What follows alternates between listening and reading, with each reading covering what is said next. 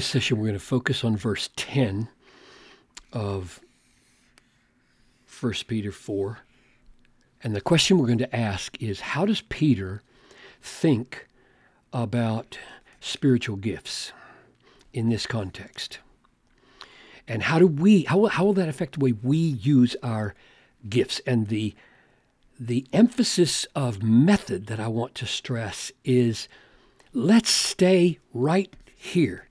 Because the temptation when we talk about spiritual gifts is, oh, let's run over to 1 Corinthians 12 or let's go to Romans 12 because there you got a long list of gifts and it talks about how to use them and what they are. And so let's go find out the full teaching over there and come and pour it in here. Let's not do that.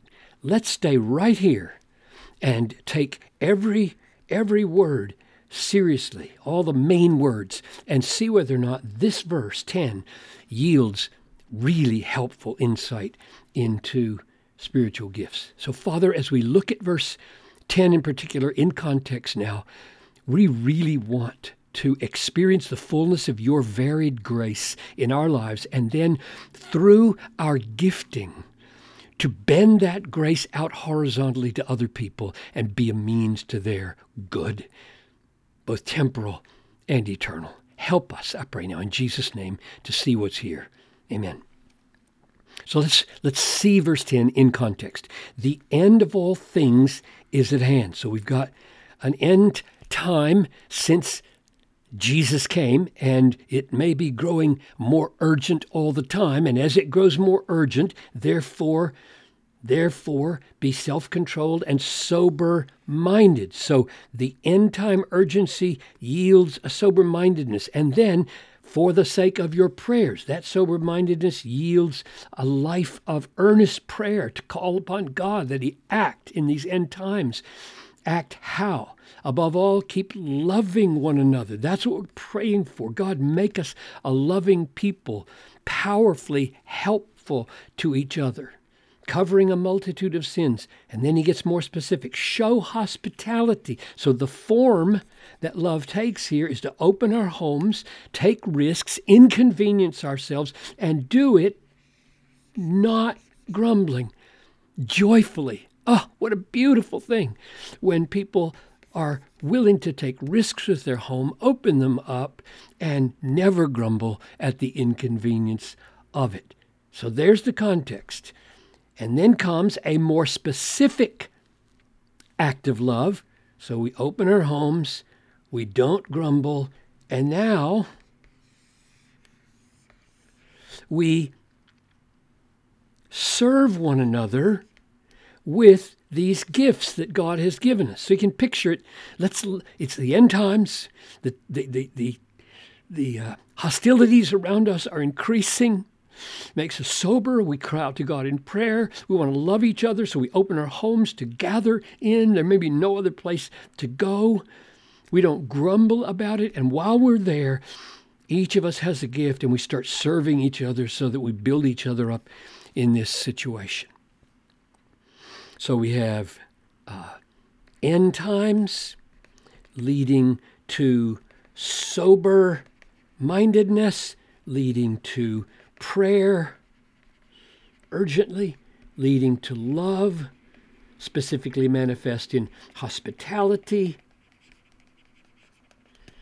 And in that hospitality, without grumbling, we serve with gifts.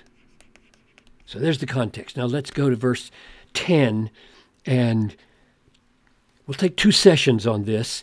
So let's just see what we can see in the word each. As each has received a gift, use it to serve one another as good stewards of God's varied grace. So focus first on this word each here.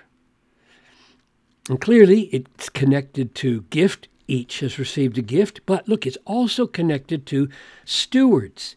As each has received a gift, let each use it to serve each other, use it as each as good stewards. Now, why, why is that provocative and revolutionary 500 years ago? Because uh, when you think of the word steward here, I know it's, it's not a word we use very often, but the picture is so here's an owner of a, of a home, and he's got lots of members in his household. And to take care of these members, he hires a steward. And the steward is given charge of the materials of the householder. So this is God in the image. And then the steward meets people's needs with what they need on behalf of the owner. That's the picture of a steward. Now here's here's the catch. As each has received a gift, let each serve others as good stewards, which means this fellow is this fellow, and this fellow is this fellow, and everybody here is this fellow. These, these people are stewarding grace for each other. This is revolutionary. We, we, I suppose us moderns, we just, in our democratic situation, we just take for granted that the the ministry of, of the church, the lay people to the lay people, and the burden and the responsibility to minister grace to each other. Good stewards of grace was a revolutionary idea at the time of the Reformation. So, maybe this would be a good place to stop. So, let me sum up so far. So, you've got uh, the end is at hand. Let that make you sober minded. Let your sober mindedness lead you to pray earnestly for God's help. And what you want Him to do is give you the power and the wisdom and the grace to love other people. And let that love make you willing to risk opening your home. It's called just open, open home, hospitality. And in that open home, what are you going to do? You're going to do this. Each serving others with gifts. Now, next time on this text, we'll do one more session on this text. I want us to ask more specifically what are spiritual gifts and what's involved in this service and what does varied imply for us here. But for now, let's know that as we open our homes, we should always be thinking, how can I serve others with the grace of God that has been given to me?